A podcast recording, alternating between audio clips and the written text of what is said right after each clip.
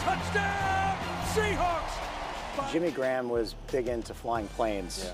What sparked your interest in flying helicopters? Well, I, I, I always loved helicopters. I lo- always loved planes. I, I loved I loved just the air. I loved traveling. I loved all that. And so I like I want to have a challenge in my life every once in a while. And so that was a great one to have. And, and uh, it's been fun. It's been great. It's a great experience. It's good to get away and just uh, see the world, see Seattle, uh, see California, see the different places I get to go. Um, you know, through the air, and it's a special thing. And so.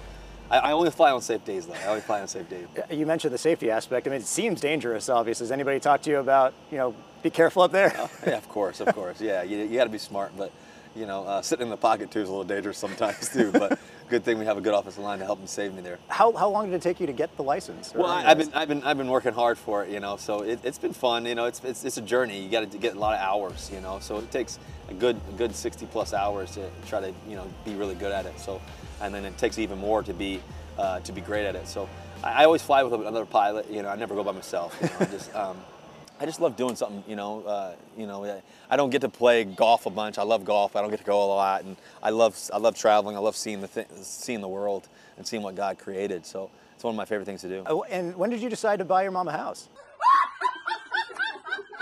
My mom's never asked me for anything. She's never asked me for anything, and uh, you know, I know growing up, um, we were very fortunate to uh, we were very fortunate to uh, live live in a house and grow up. And then my dad got really sick, and you know, so circumstances changed in life. You know, and circumstances changed for all of us. We didn't.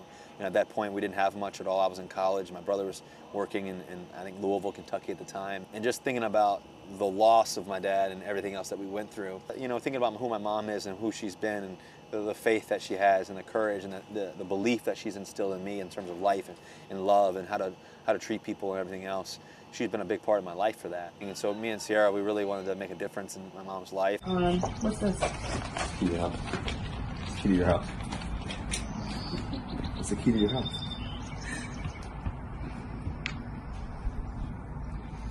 It's your house. Open the door. It's Ryan. Are you serious?